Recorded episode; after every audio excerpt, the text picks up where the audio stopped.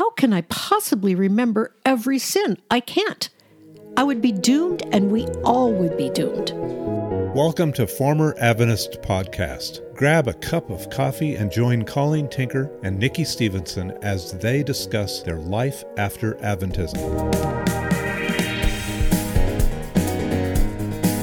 Welcome to Former Adventist Podcast. I'm Colleen Tinker. And I'm Nikki Stevenson.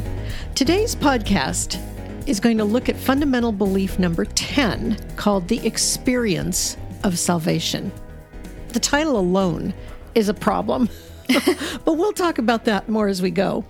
This belief statement and its explanation in Seventh day Adventists believe is opaque and vague, carefully upholding the clear statements Ellen White made about salvation not being a present reality while deceptively hiding Adventism's true belief from people.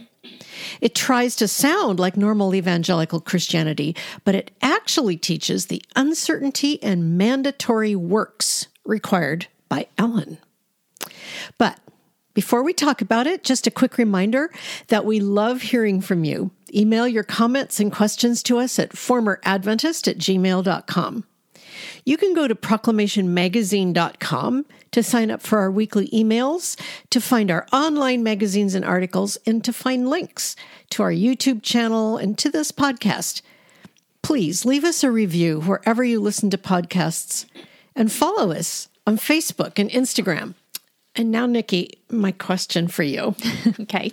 What did you believe it meant to be saved when you were an Adventist?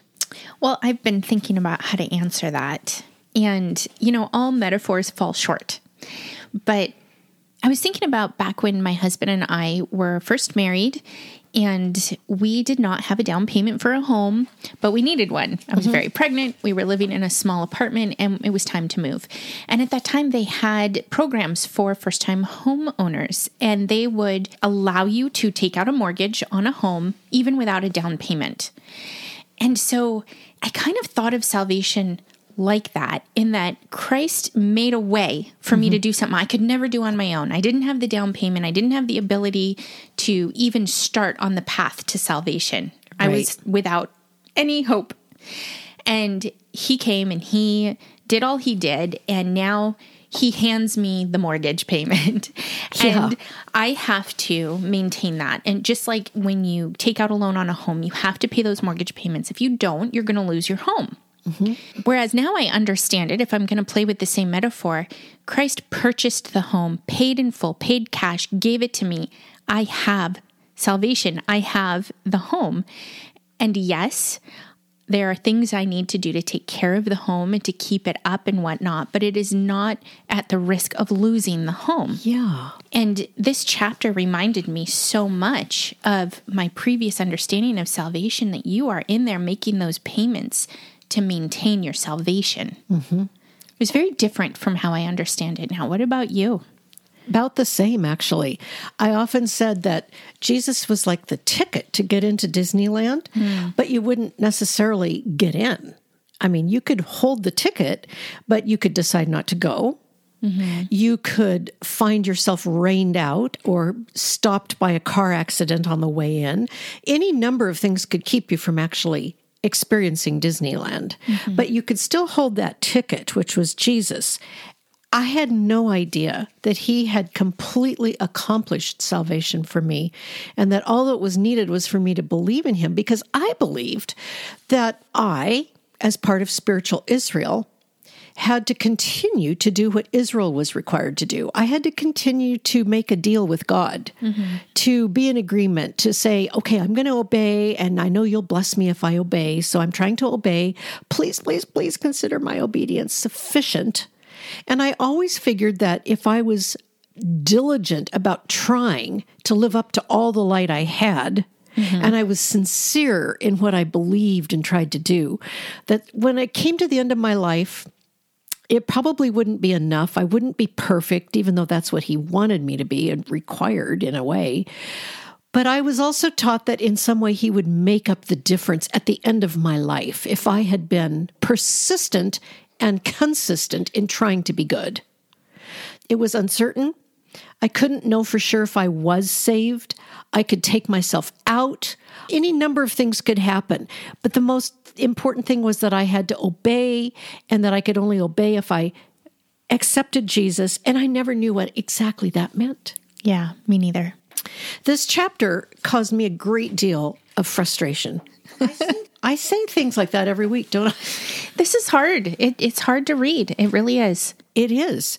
Because I think I see their sleight of hand and their doublespeak more in this than I have in any other one chapter, perhaps. There's so many Bible verses. There's also a lot of Ellen White quotes in this chapter in the book Seventh day Adventist Belief. But there's so many Bible verses that are yanked out of context and used to prove an Adventist worldview. I can see why we were confused, Nikki. Yeah, and I can see why some of those texts that they used in this chapter are texts that now former Adventists go, wait, what about this? Yes. Because they were redefined by the Adventists. They've got to get that out of their head and learn the true meaning of these texts. And it's not something you can just do in a flash. It, it triggers a whole chain of reactions and beliefs and understandings. Yeah, and the other thing that it made me realize is this is why we can talk to Adventists who maybe aren't really questioning, but we find ourselves in conversation with them and we say, you know, the Bible says this, and they will say, yeah, well, we we believe that. Mm-hmm. Absolutely, but they don't believe they it. don't believe it. They just have leaders who use those texts out of context. Yeah, mm-hmm. exactly. Let's look at the fundamental belief but let's just start by giving our overall impressions, a little bit almost like a popcorn thing. Okay. When you think about the chapter, what stands out to you first? I know you mentioned to me something about your response just to the title, the experience of salvation. What's your response when you see that title of this particular chapter, this particular fundamental belief? Well, the first time I looked at it before I read the chapter, I thought, yeah, they were intentional with those words and you need to post a flag because this isn't how Christians talk about salvation. No. After reading the chapter, I look at that and I'm like, yeah, they were definitely intentional about those words. Exactly. Because salvation is a process. And I think a better a for better Adventists. Yes, for Adventists. I think a better title for this would have been Steps to Christ. I agree completely. And even better than that would be Steps to Channeling Christ. Yes. They almost say that. Mm-hmm in this chapter. Mm-hmm. And I realize that the idea of channeling probably describes better than anything else my understanding of the power of Christ in you as Adventism taught it. What a confusing idea. I could never find words to explain it, but I knew what they meant. Mm-hmm. If we prayed like Jesus and depended on the Holy Spirit like Jesus, we too could avoid sin. But then they use all these biblical sounding words, and it's really a channeling. Yeah. Yeah, this whole chapter kind of supports what we've already said when we walked through the letter to the Colossians. And we talked about how Ellen White taught Christ formed in you the hope of glory. Yes. This is essentially that doctrine. Yes, it is. Yes, it is. Not Christ in you, mm-hmm. the hope of glory, but formed. Okay, Nikki, would you read the fundamental belief and we'll go from there? Okay. So this is in chapter 10, the experience of salvation. In infinite love and mercy, God made Christ, who knew no sin, to be sin for us, so that in him we might be made the righteousness of God. Led by the Holy Spirit, we sense our need, acknowledge our sinfulness, repent of our transgressions, and exercise faith in Jesus as Savior and Lord, substitute, and example. This saving comes through the divine power of the Word and is the gift of God's grace. Through Christ, we are justified, adopted as God's sons and daughters, and delivered from the lordship of sin. Through the Spirit, we are born again and sanctified. The Spirit renews our minds, writes God's law of love in our hearts, and we are given the power to live a holy life. Abiding in Him, we become partakers of the divine nature and have the assurance of salvation now and in the judgment.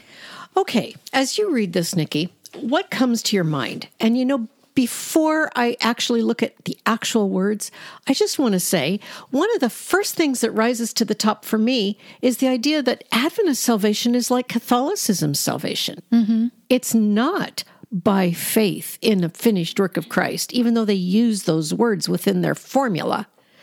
It includes sanctification. Sanctification is synonymous with a package that includes justification And you can't get there without sanctification. Sanctification isn't a fruit in Adventism, it's a requirement. Yeah, that's right there in the text that says that we're to exercise faith in Jesus as example. Yes. That's what that is. That's our Exactly. on- yeah, our work for salvation. You know that last sentence has new meaning for me after reading this chapter. Mm-hmm. Abiding in him. We become partakers of the divine nature and have the assurance of salvation. So when we don't abide in him, we lose that assurance. And what do they mean when they talk about abiding in Him? channeling him. I mean, I, that's really kind of a, a quick answer that needs a lot of support. I understand that. But that's basically what the chapter fleshes out. You set your mind on him, you think about how lovely he is, and you know, we'll get to these quotes, but they talk about whoever possesses your mind, whoever you're thinking about is the one who owns you. It's Yeah. the one who possesses you. And and when you think about him, and we had a, a quote last week too, I believe, your mind and your will and everything about you becomes one with him and you begin to live his life. And anyway, it's it's pretty convoluted. And it's all driven by you. Mm-hmm. You will discipline your mind and discipline your will so that you will not think about spurious secular ideas. You will think about Jesus, and then he will own your mind and you will live his life. And you will become a new creation. Yes, it's not something done to you, it's something that you make happen by your choices. Mm-hmm. You know, another thing about that, in, and that is exactly what you said, but I think it's really important that the word they use in this fundamental belief is abiding in Him, we can become partakers of the divine nature and have the assurance of salvation now and in the judgment. And that word now is important because this fundamental belief is refusing to state what Ellen White clearly states and which every Adventist knows at some level. There's no Adventist who believes they can know for sure they're saved. And that's because of Ellen White. And we'll get to some of her quotes. But they don't admit that in this fundamental belief. They're saying you can know now. You can you can know you have salvation now. They don't mean now like Christians understand now. Like you can be saved and you know it's forever. No, they mean now as in if every sin is confessed this very moment you can have it. Yeah, that's the caveat abiding in him. Yeah. If you abide in him, you can have the assurance of salvation now. And if you're still abiding in him, by the time you get to the judgment, you can have assurance of salvation then. Exactly. exactly. That's exactly what they mean. they say, through the Spirit, we are born again and sanctified. The Spirit renews our minds, writes God's law of love in our hearts, and we're given the power to live a holy life. Those words don't mean what they seem to mean at face value. Within the Adventist framework, and as this chapter unfolds, we'll see it's true, those are code words for born again, meaning becoming convinced of Adventism's doctrines and inviting Jesus into one's heart. Because Adventists don't actually believe in the new birth, they don't believe humans have dead spirits that need to be brought to life.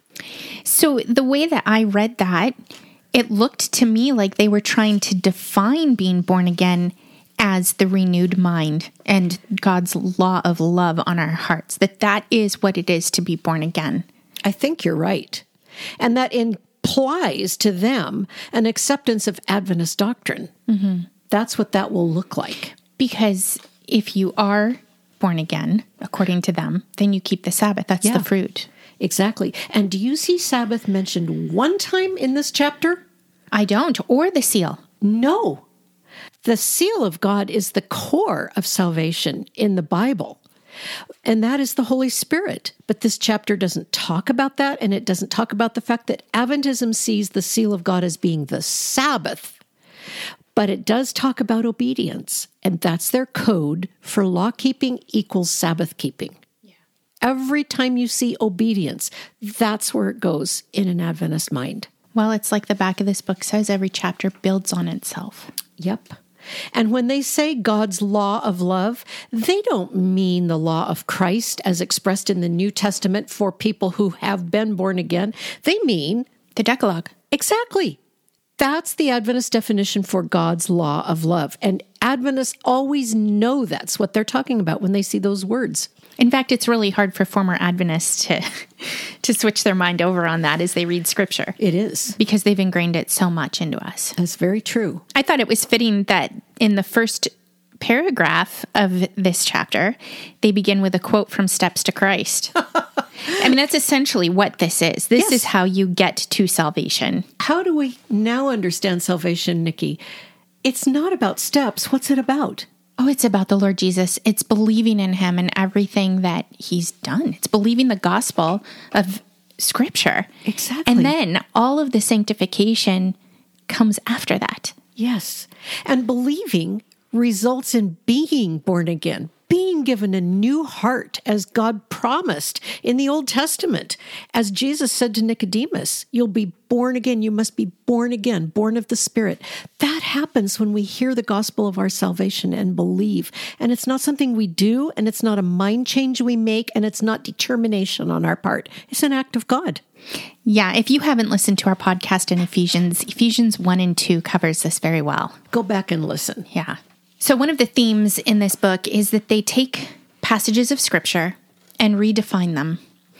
And I was very frustrated right at the beginning where they take Paul's words in Ephesians chapter 5 and they say Christ loved the church. Well, Paul says Christ loved the church and gave himself up for her that he might sanctify her, having cleansed her by the washing of water with the word. So that having cleansed, that's past tense, right? Yes, absolutely. As soon as they finish quoting him, they say, Such a cleansing is the goal of the church. Oh, that upset me too. This is the work of Christ. This is what he does. This is what he did. This is not what we strive for or hope to attain. A goal, a goal is something we're working towards. We don't work towards this. This is something God does for us when we are his. And then the author describes this cleansing as the ultimate internal Pentecost. Oh, that upset me. What's wrong with that? Well, what does it even mean? I know, right? What was Pentecost? Well, that was the birth of the church when Absolutely. when the Spirit came. The first evidence of Pentecost was in Acts 2 when Peter preached in Jerusalem and 3,000 people heard in their own languages Jews, Jews from all over the world who'd come to town for Passover and Pentecost. And the Holy Spirit brought them to spiritual life. That was a one time event that happened when they believed. That's what happens to us when we believe. We are brought to life. There's not some sort of ultimate Pentecost inside of us, like we get more and more of the Holy Spirit, and finally we get the, the nature of Christ realized in us. This is this is all gobbledygook. This is all cult talk. This is not biblical talk. Pentecost was an event in the history of the church, and we are brought to life in the same way when we believe. One time, it's an event. I just have to say, this fundamental belief, like we said at the beginning, is code for Ellen White's view of salvation, which is you can't know you're saved. And I just wanted to read a, a, few fragments from some of her quotes so we know that it's true. This chapter does not tell us this, but this is a chapter designed to support these phrases. This is a quote from Christ's Object Lessons on page 155. Those who accept the Savior however sincere their conversion, should never be taught to say or to feel that they are saved. This is misleading. Everyone should be taught to cherish hope and faith, but even when we give ourselves to Christ and know that He accepts us, we're not beyond the reach of temptation. God's word declares, Many shall be purified and made white and tried. Only he who endures the trial will receive the crown of life. This is a statement that I grew up understanding. No one can know they're saved. And I mocked Christians who talked about being born again. I hated that term. I resented it. And I mocked, in my head, I mocked people who said they were saved. Because Ellen White said you you can't know you're saved. She even says, um, and this is also in Christ Object Lessons on page 155 those who accept Christ and in their first confidence say, I am saved, are in danger of trusting to themselves. This woman did not understand the new birth in her mind, being saved is something that can only happen after a lifetime of perfect obedience, obedience to the Ten Commandments. She did not understand being spiritually dead and brought to life. She did not understand that we have spirits. She did not believe God's testimony about himself. In 1 John 5, starting in verse 10, John writes, The one who believes in the Son of God has the testimony in himself. The one who does not believe God has made him a liar, because he has not believed in the testimony that God has given concerning his Son. And the testimony is this that God has given us eternal life, and this life is in his Son. He who has the Son has the life. He who does not have the Son of God does not have the life. These things I have written to you who believe in the name of the Son of God, so that you may know that you have eternal life. That's no now, and not just for today. That's a permanent thing when it's real. Mm-hmm. It's very different from another quote from the youth instructor of 1887 our faith, the hope we claim of one day obtaining immortality, calls for the stretch of every muscle and the strain of every nerve. We cannot be saved in sin and in transgression of God's law. We cannot be saved in indolence and inactivity. We must search the scriptures if we would have spiritual enlightenment. We have to wrestle against pride and against the human passions, which the light of God's word reveals. Every soul saved will present unwearied petitions for the assistance of Jesus Christ and will use thankfully and appreciate all the helps which God has provided for them. I wish we could convey your facial expressions on the podcast. They're too perfect. It's it's it's Catholic, Colleen. It's Catholic. It's Catholic. We stretch, we strain, we struggle, we hope, we try, we repent, we plead, and we try to obey. And we never quite get there. But you know, if we're really being successful, we will get our willpower together and gradually overcome our sin and keep that law. And this is not what the Bible says. The Bible tells us that while we were dead in sin, God made us alive in Christ. That's Ephesians 2 4 to 10. And seated us with him in heavenly places. He cleans us up after we are born again. I remember when we went through uh, Bible study with our pastor. He was talking about different views on salvation and he addressed the Catholic view. And I was shocked. It was as if he was telling me what I had believed my entire life. Right. But I was so not Catholic. I was Adventist. Oh, yeah. And we're like not Catholic, right? Right. He talked about how they believe that Jesus paid for all of our past sins. Yes. And then from the moment that we place our faith in him, now we have to participate in maintaining that. That is exactly how I understood salvation, and that's actually how they write about it in this chapter. It is. After the introduction, their first section is the experience of salvation and the past. And they're essentially talking about what repentance is and the fact that salvation and the past means really that Jesus paid for your past sins. Exactly the whole use of the word experience, the experience of salvation. This is a fundamental belief, Nikki. The experience of salvation. No, salvation is an objective fact. It's not a subjective experience. It has a subjective element, but it's not based upon us. It's something God does when we see who Jesus is and what he did and trust him. It's an act of God. It's not an experience that we we build on and mature. It's not something we drive. Mm-hmm. It's something he does. Mm-hmm. Just by the way, Ellen White really does say the opposite.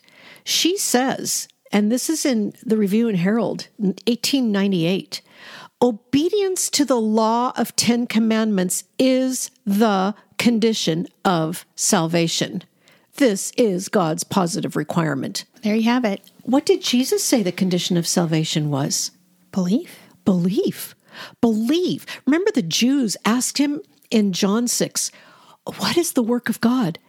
And he said, The work of God is this believe in the one whom he sent.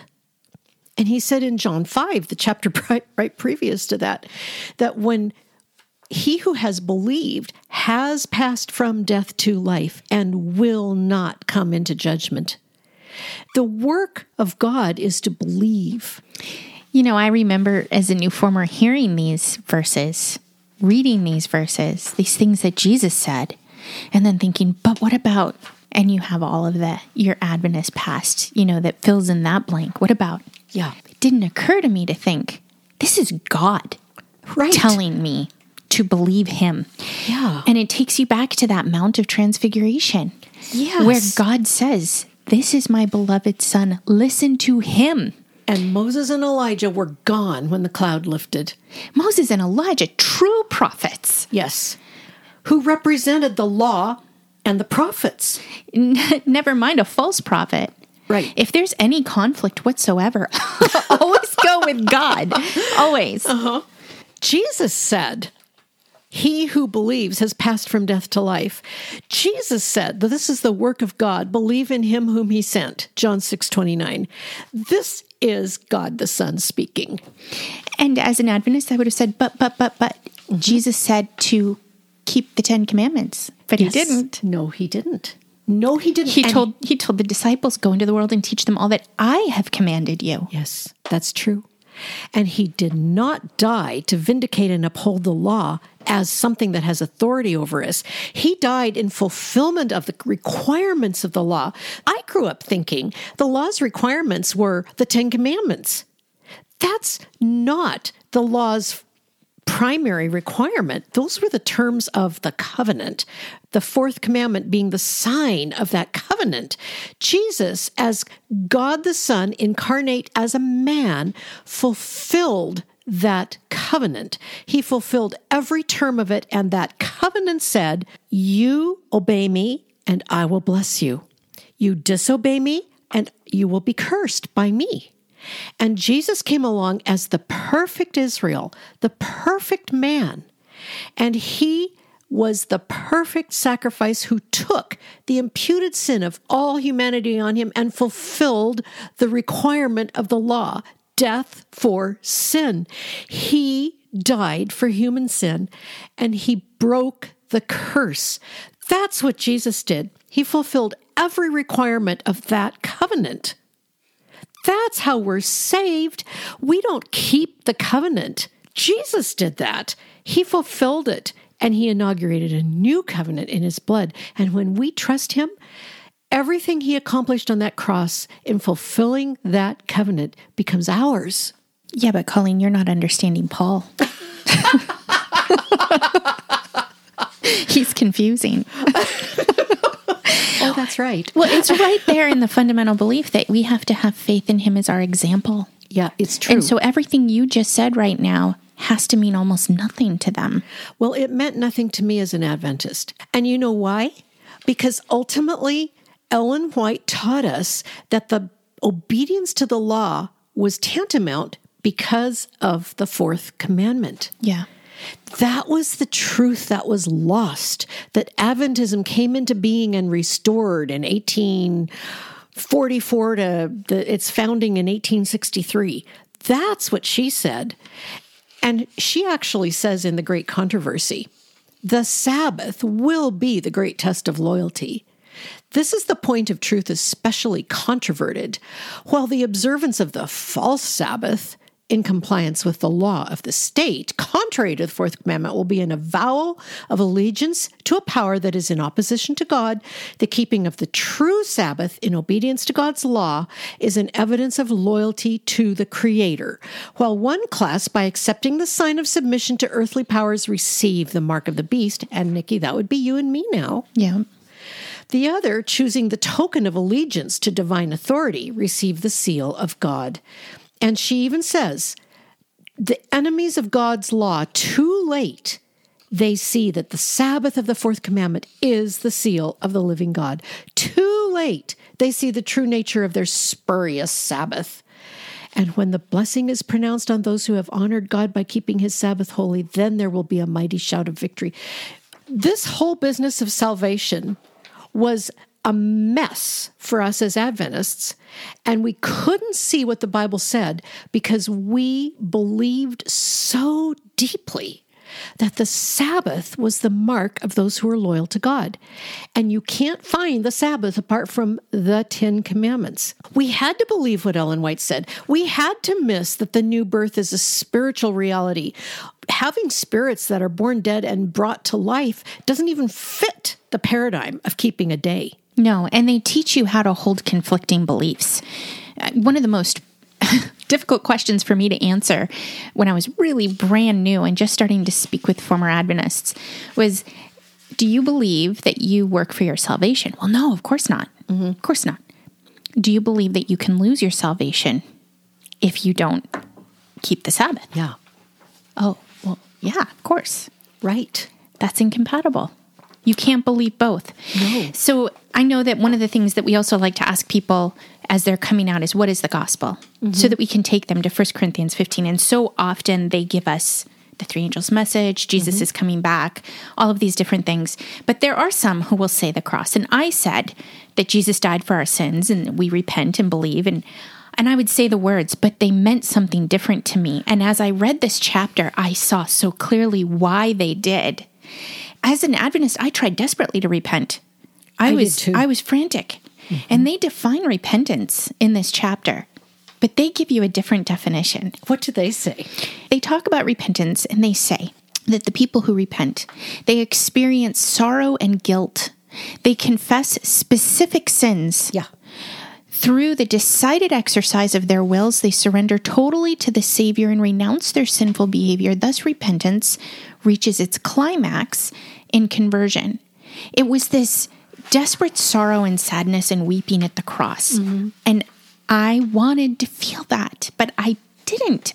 I didn't know how to access that. Like, I know. I, I couldn't get there. And they also say the heart is melted and subdued when we sense that Christ's death justifies us and delivers us from the penalty of sin. And I want to say, no, that's not true of everybody. Right. I remember one of our uh, Bible studies at former Adventist fellowship years ago. Somebody came in and was talking about their understanding of Jesus dying for them as an Adventist. And they said, He died on the cross, but so many good men have died for my freedoms in more devastating ways than the cross.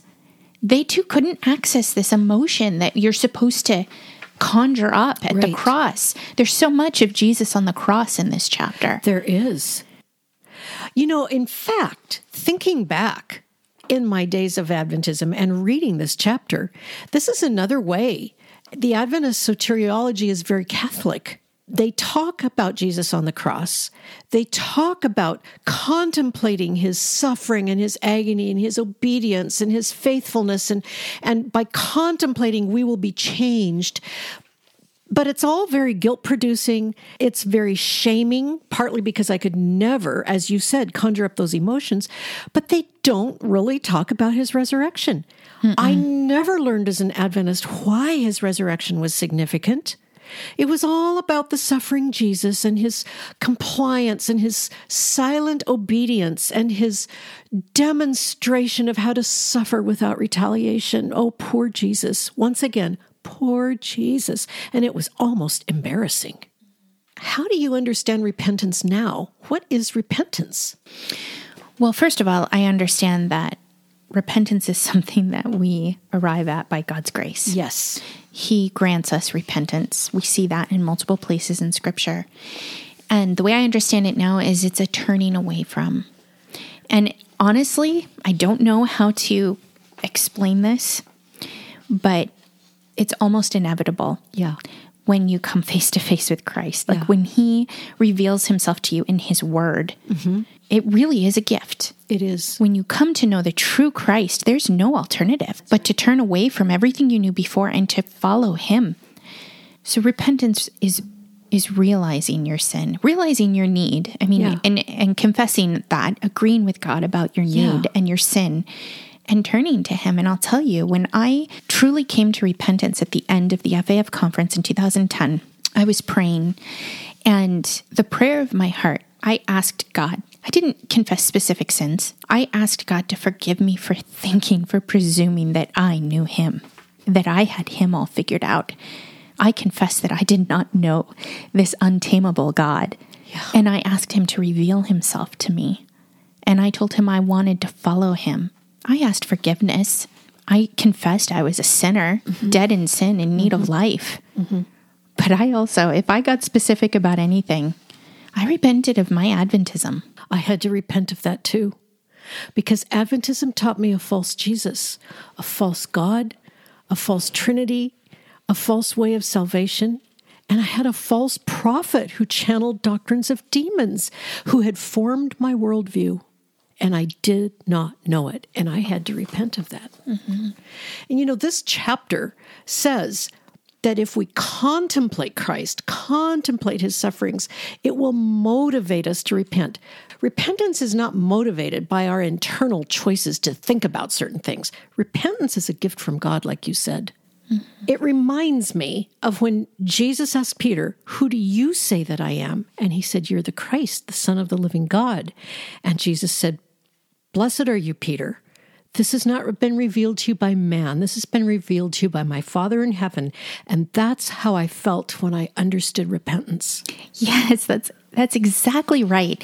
And and after you know that he is the son of the living God, and once you know who he is, if you think about him on that cross, if you think about your sin, yeah, it elicits emotion. Oh, yeah. But it's because you know him now. Yes. And the knowing is the thing that Jesus talked to Nicodemus about when he talked about being born of the Spirit. Adventism will deny that we have a spirit, a literal immaterial part of ourselves that is born dead in sin, as the Bible clearly says it is in Ephesians 2 1 to 3 and Romans 3 9 to 15 and other places. But we have literal spirits. That's the part of us that's in the image of God. That doesn't disappear because we are born in sin. We still have spirits, they just aren't alive. Mm-hmm. And when we repent, God grants us life. As it says in Colossians 1:13, he transfers us from one kingdom to another, from the domain of darkness right into the kingdom of his beloved son. We come to life and we are adopted and born again. That's something real, it's not a metaphor and we're created new in Christ Jesus.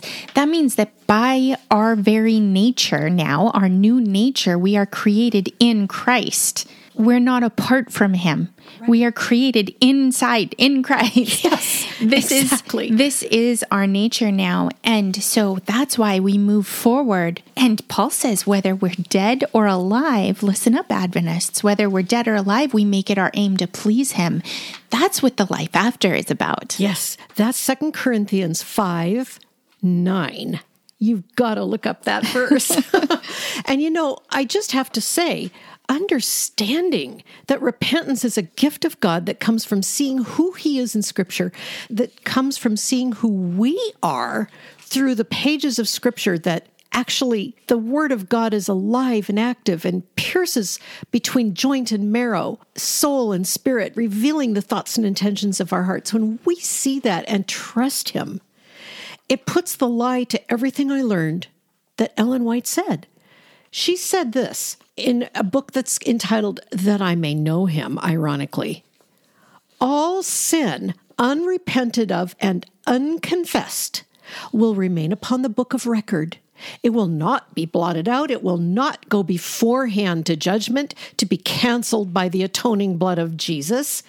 The accumulated sins of every individual will be written with absolute accuracy, and the penetrating light of God's law will try every secret of darkness in proportion to the light to the opportunities and to the knowledge of God's claims upon them will be the condemnation of the rejectors of God's mercy. This woman said that if we have any unconfessed sins, they will be held against us, and Jesus' blood will not cover them. That's not the repentance of Scripture. It's like you said, realizing we had thought wrongly of God, that we hadn't known who He was, that we hadn't known who we were, and repenting and desiring that He show us the truth. How can I possibly remember every sin? I can't. I would be doomed, and we all would be doomed. This is holding up their investigative judgment doctrine, which we'll eventually get to. You know, it was kind of exciting for me as I was reading through this chapter. After repentance, they go into justification and they use the prophecy in Zechariah 3, prophesying of the Messiah. And they talk about the robes of righteousness Yes. that God put on the high priest there in that prophecy. And of course, in Adventism, that means we have to wear a robe of righteousness. We have uh-huh. we have the robe of righteousness because of God, but we're capable of taking it off. You see this in the chapter. Uh-huh. But what's so interesting about that prophecy is it goes on and says, God says, For behold, the stone that I have set before Joshua, on one stone are seven eyes. Behold, I will engrave an inscription on it, declares the Lord of hosts, and I will remove the iniquity of that land in one day. This is a messianic prophecy about Christ, who is the stone. He's spoken of as the rock, of, as the stone. And God says, on the day he removes their iniquity, he will engrave upon that stone. And we just read in Colossians that Jesus, the, the word made flesh, Jesus nailed on the cross the stone. The law of ordinances. The law of ordinances. And in Adventism, they say, oh, the Ten Commandments are supremely important because God engraved on that stone with his own finger. That was a foreshadowing of God engraving on the palms of his son's hands on the cross, nailing that to the cross. So they take this prophecy and they use it to make us very aware of these robes of righteousness and this righteous behavior we have to live in in order to maintain salvation. But it's the very passage where God says that he will remove their iniquity in one day. Yes. And you know, I'll never forget reading, and I, I've referred to this article before. And if you haven't read it, go to proclamationmagazine.com and search for The Unity of the Law by R.K. McGregor Wright. I will never forget when I first read that article, maybe 15 years ago, and realized that Jesus, as the Logos, as it says in John 1, is the same thing as the Torah in Hebrew in the Old Testament. The Logos and the Torah are both the Word of God.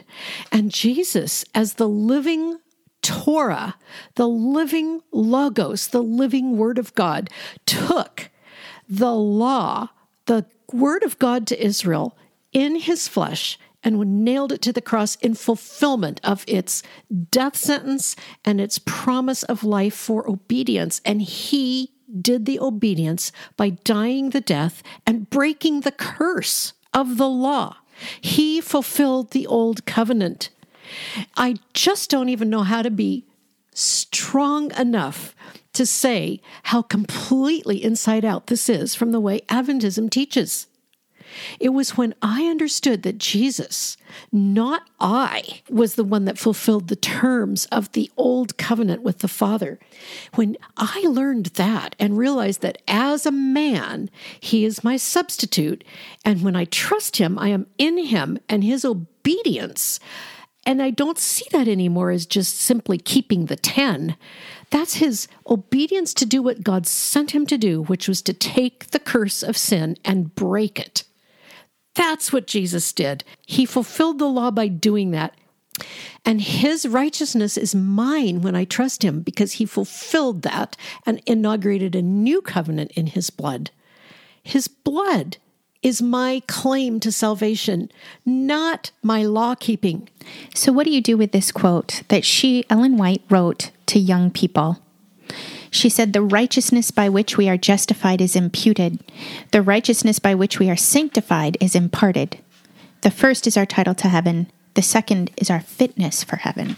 That really makes me mad because that's very clearly saying that our salvation is in two pieces justification and sanctification. And right here is where we see the Catholicism. Mm-hmm. We're not saved by a combination of justification and sanctification. According to Scripture, we are justified by His blood, which means we are forgiven of our sin. We are made just as if I had not sinned, but we are more than that given his righteousness. It's not just that God erases our debt, he puts money in our bank, so to speak. Mm-hmm.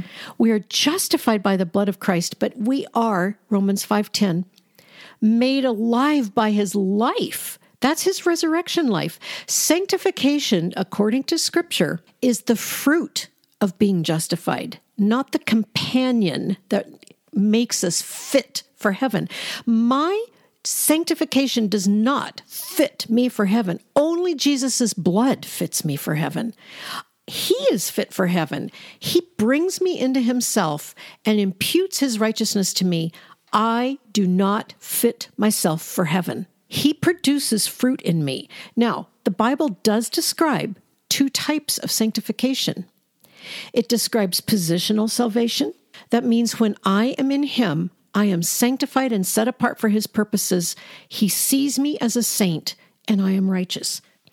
The second thing is, and this is very clear in Paul's writings, that we produce fruit as we live in Him, fruit of righteousness.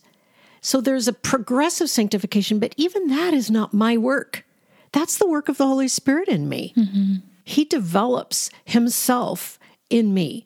He doesn't make me live His life, He brings me into His story, into His life, and produces fruit in me, sometimes without my even knowing it. He teaches me to trust Him.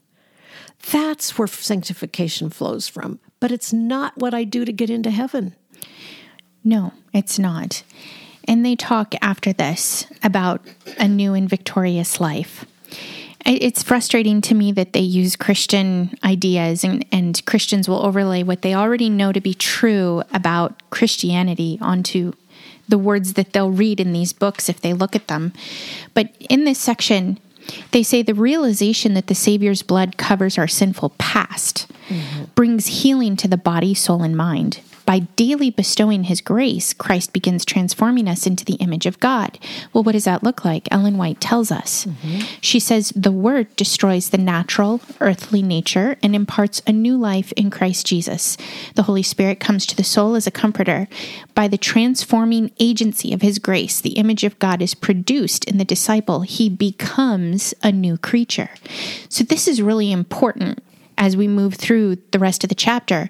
Because when she talks about Christ indwelling us and us being a new creature, it's all based on our time in scripture, our time in the word, mortifying the flesh and and meditating on him. That's how we're created new. It's uh-huh. it's not a one and done. It's not the new birth, and it's all about reproducing the image yes. of God through focused, intentional, almost like it's almost a version of meditation, a new agey kind of meditation. Um, it's like, now you're going to think about this. You're going to think about Christ's suffering. You're going to submit all your head to Him, and you will become new.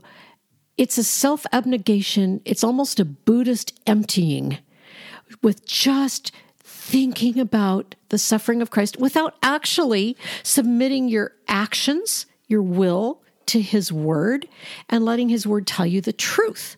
This is still about your head driving the ship mm-hmm. instead of the Lord Jesus showing you in his word what is true. And she redefines scripture again. She says, This is what it means to live by every word that proceedeth out of the mouth of God. The this being spiritual disciplines. Yes. It is our spiritual disciplines that keep us saved and keep us alive. It's like clinging to a life raft. Exactly. And that's not unlike things you'll hear within Christianity these days. Sadly true. Spiritual disciplines are not a key to a richer spiritual life. Submission to the God's word, submission to the Lord as he's revealed in scripture, that is where we grow, not in observing disciplines. And you know, it's hard to talk about this because on the surface, they might actually look similar. You know, spending time reading the Bible can be a spiritual discipline or it can be actually feeding on God's word. Mm-hmm. So it's hard to describe in words the difference, but when you know the Lord and you're asking Him to show you what is true and real, He opens scripture to you it's not like you bring yourself with your own expectations and you think, okay, I'm going to find this. Mm-hmm. No, he he comes through his word and changes us. Mm-hmm. If we use reading scripture as a means to gain salvation versus reading scripture to know God, you're handling it differently. And part of what's so frustrating about knowing how to even talk about these things for the podcast is you say the words out loud and you know okay, someone could interpret that correctly, but that's not what they mean. Right. And it's it's tricky trying to flesh that out.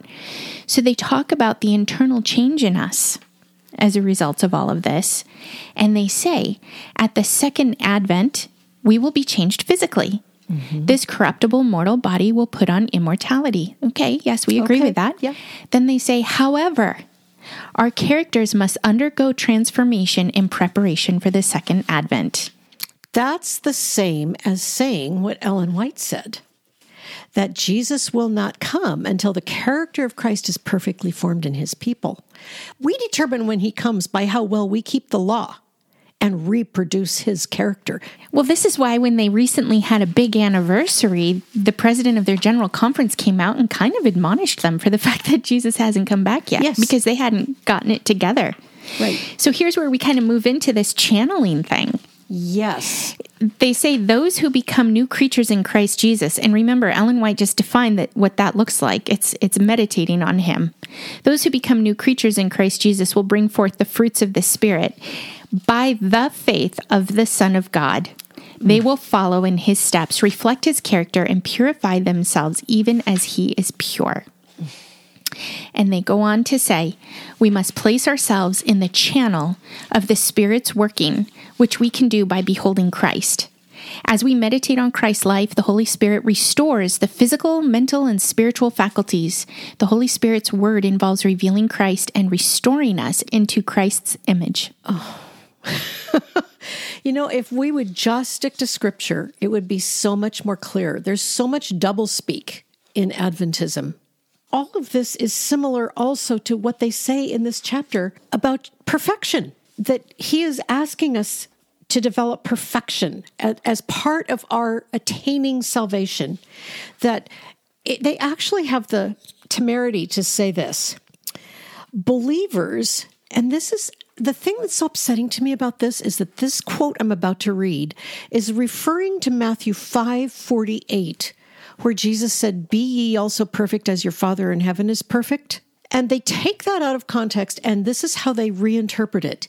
Believers are to be as perfect in their finite sphere, Christ said, as God is perfect in his infinite and absolute sphere. No, that is not what he said. He said, Be ye perfect as your Father in heaven is perfect. Now, I understand why they're saying it and interpreting it this way. Adventists don't know what to do with that. But Jesus was talking to the Jews, and in context, he was saying, this law, this rule, this perfection, this righteousness, you can't do. God will tolerate nothing less than absolute moral perfection. And there's no human alive except Jesus himself who could do that. He is saying to them, You need someone besides yourself. You need me. You have to have my righteousness. I'm not going to produce myself in you. I'm going to cover you, take you in, make you new. You are mine when you believe me. And then my righteousness is that perfection. Yeah, she says that he restores us to the image of Christ. But the Bible says that we were predestined to be conformed into the image of his son. This is, if you are being conformed, it's acted upon you. Mm-hmm. God is at work in us, conforming us to his son. But this is not about salvation and it's not about perfection. And it's worth mentioning also, and the and the book also talks about this, where Paul says, "Work out your own salvation with fear and trembling." The context of this verse is not get busy and keep the law and eradicate sin, which is how I learned that text. Mm-hmm. And that text actually is a trigger for a lot of people leaving Adventism. Well, what about this? They'll mm-hmm. say, what about this? Where Paul is saying this, he's talking to people who are already saved, who are already born again and know the Lord and have repented. And he's saying, now, this salvation that you have, you live your life from that. Let that drive your decisions. Let that drive your motivations. Work it out. Like when I married Richard, I was suddenly married and I was suddenly a stepmother. And I didn't have the chance or the time to get used to this idea. It was just there. And now I had to live as a mother, I had to live as a wife. This was something that was already done, it was already a fact. And my life now is shaped by that fact. And that's what Paul is saying. I love the example of the farmer working his field. He has the field, now work the land. I want to make one more comment about this business of justification and sanctification both being required as the title and the fitness for salvation. But the Bible is really clear that justification is where we receive the new birth and eternal life, not sanctification. I love Romans 5 and verse 10. Paul says this For if, while we were enemies, we were reconciled to God by the death of his Son, much more, now that we are reconciled, shall we be saved by his life.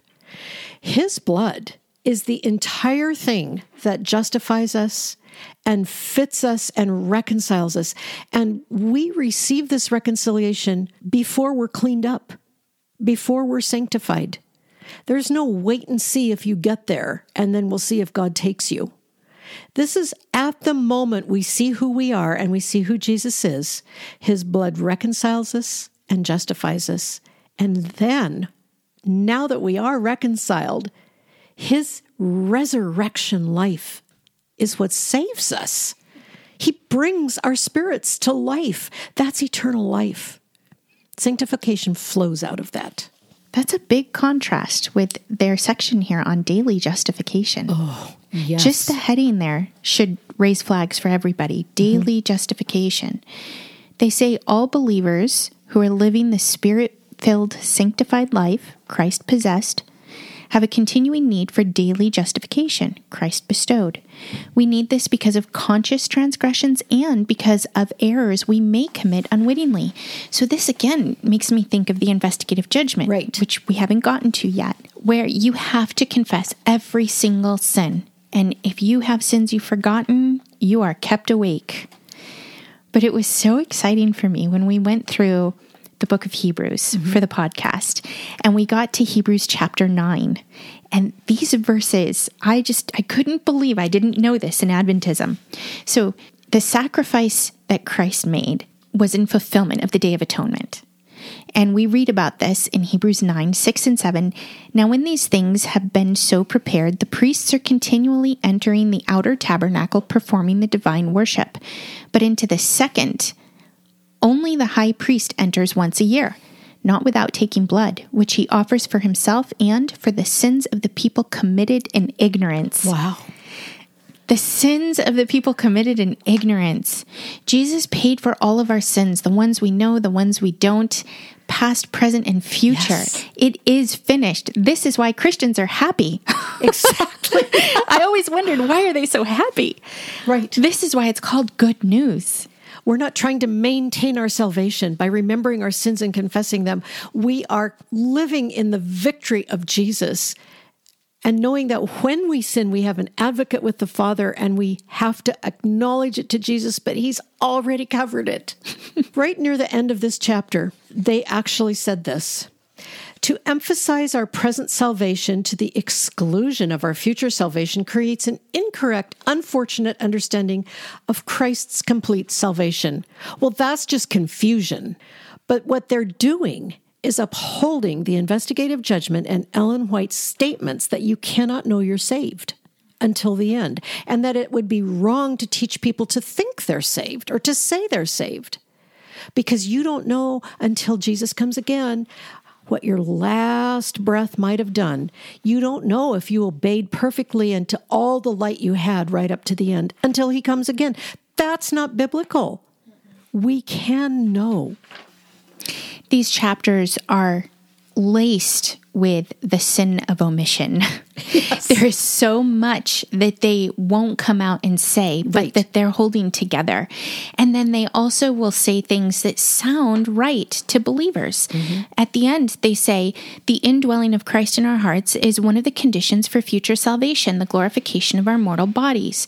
Well, a believer might say, Yes, when you're born again and Christ is in you, he is your hope of glory. Paul says that. But remember, the indwelling of Christ is completely conditional from day one in, In Adventism. Adventism, yeah. He can come, he can go. So you better make sure he's there.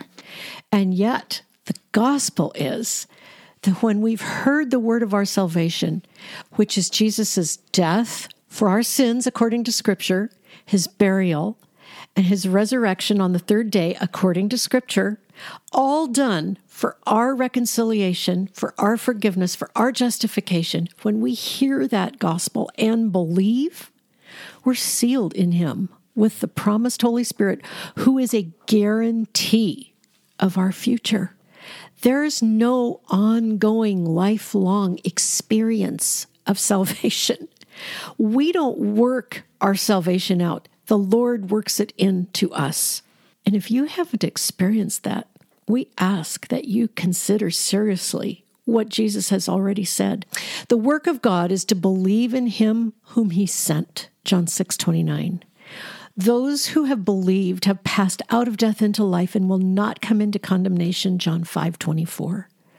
What must I do to be saved? Believe in the Lord Jesus Christ and you will be saved and your household. Acts 16 31. You can know that you're saved. And it's a spiritual reality that nothing can take from you. When you are born again, God's Spirit testifies with your spirit that you are His child. Romans 8 14 to 17. You can know, and we pray that you will know. If you have questions or comments for us, write to us at formeradventist at gmail.com. Don't forget to visit proclamationmagazine.com to sign up for our weekly emails containing online articles and ministry news. Like us and follow us on Facebook and Instagram, and please leave a review wherever you listen to podcasts, as this does expand our reach. And join us next week as we look at fundamental belief number 11 growing in Christ. And we'll see you then.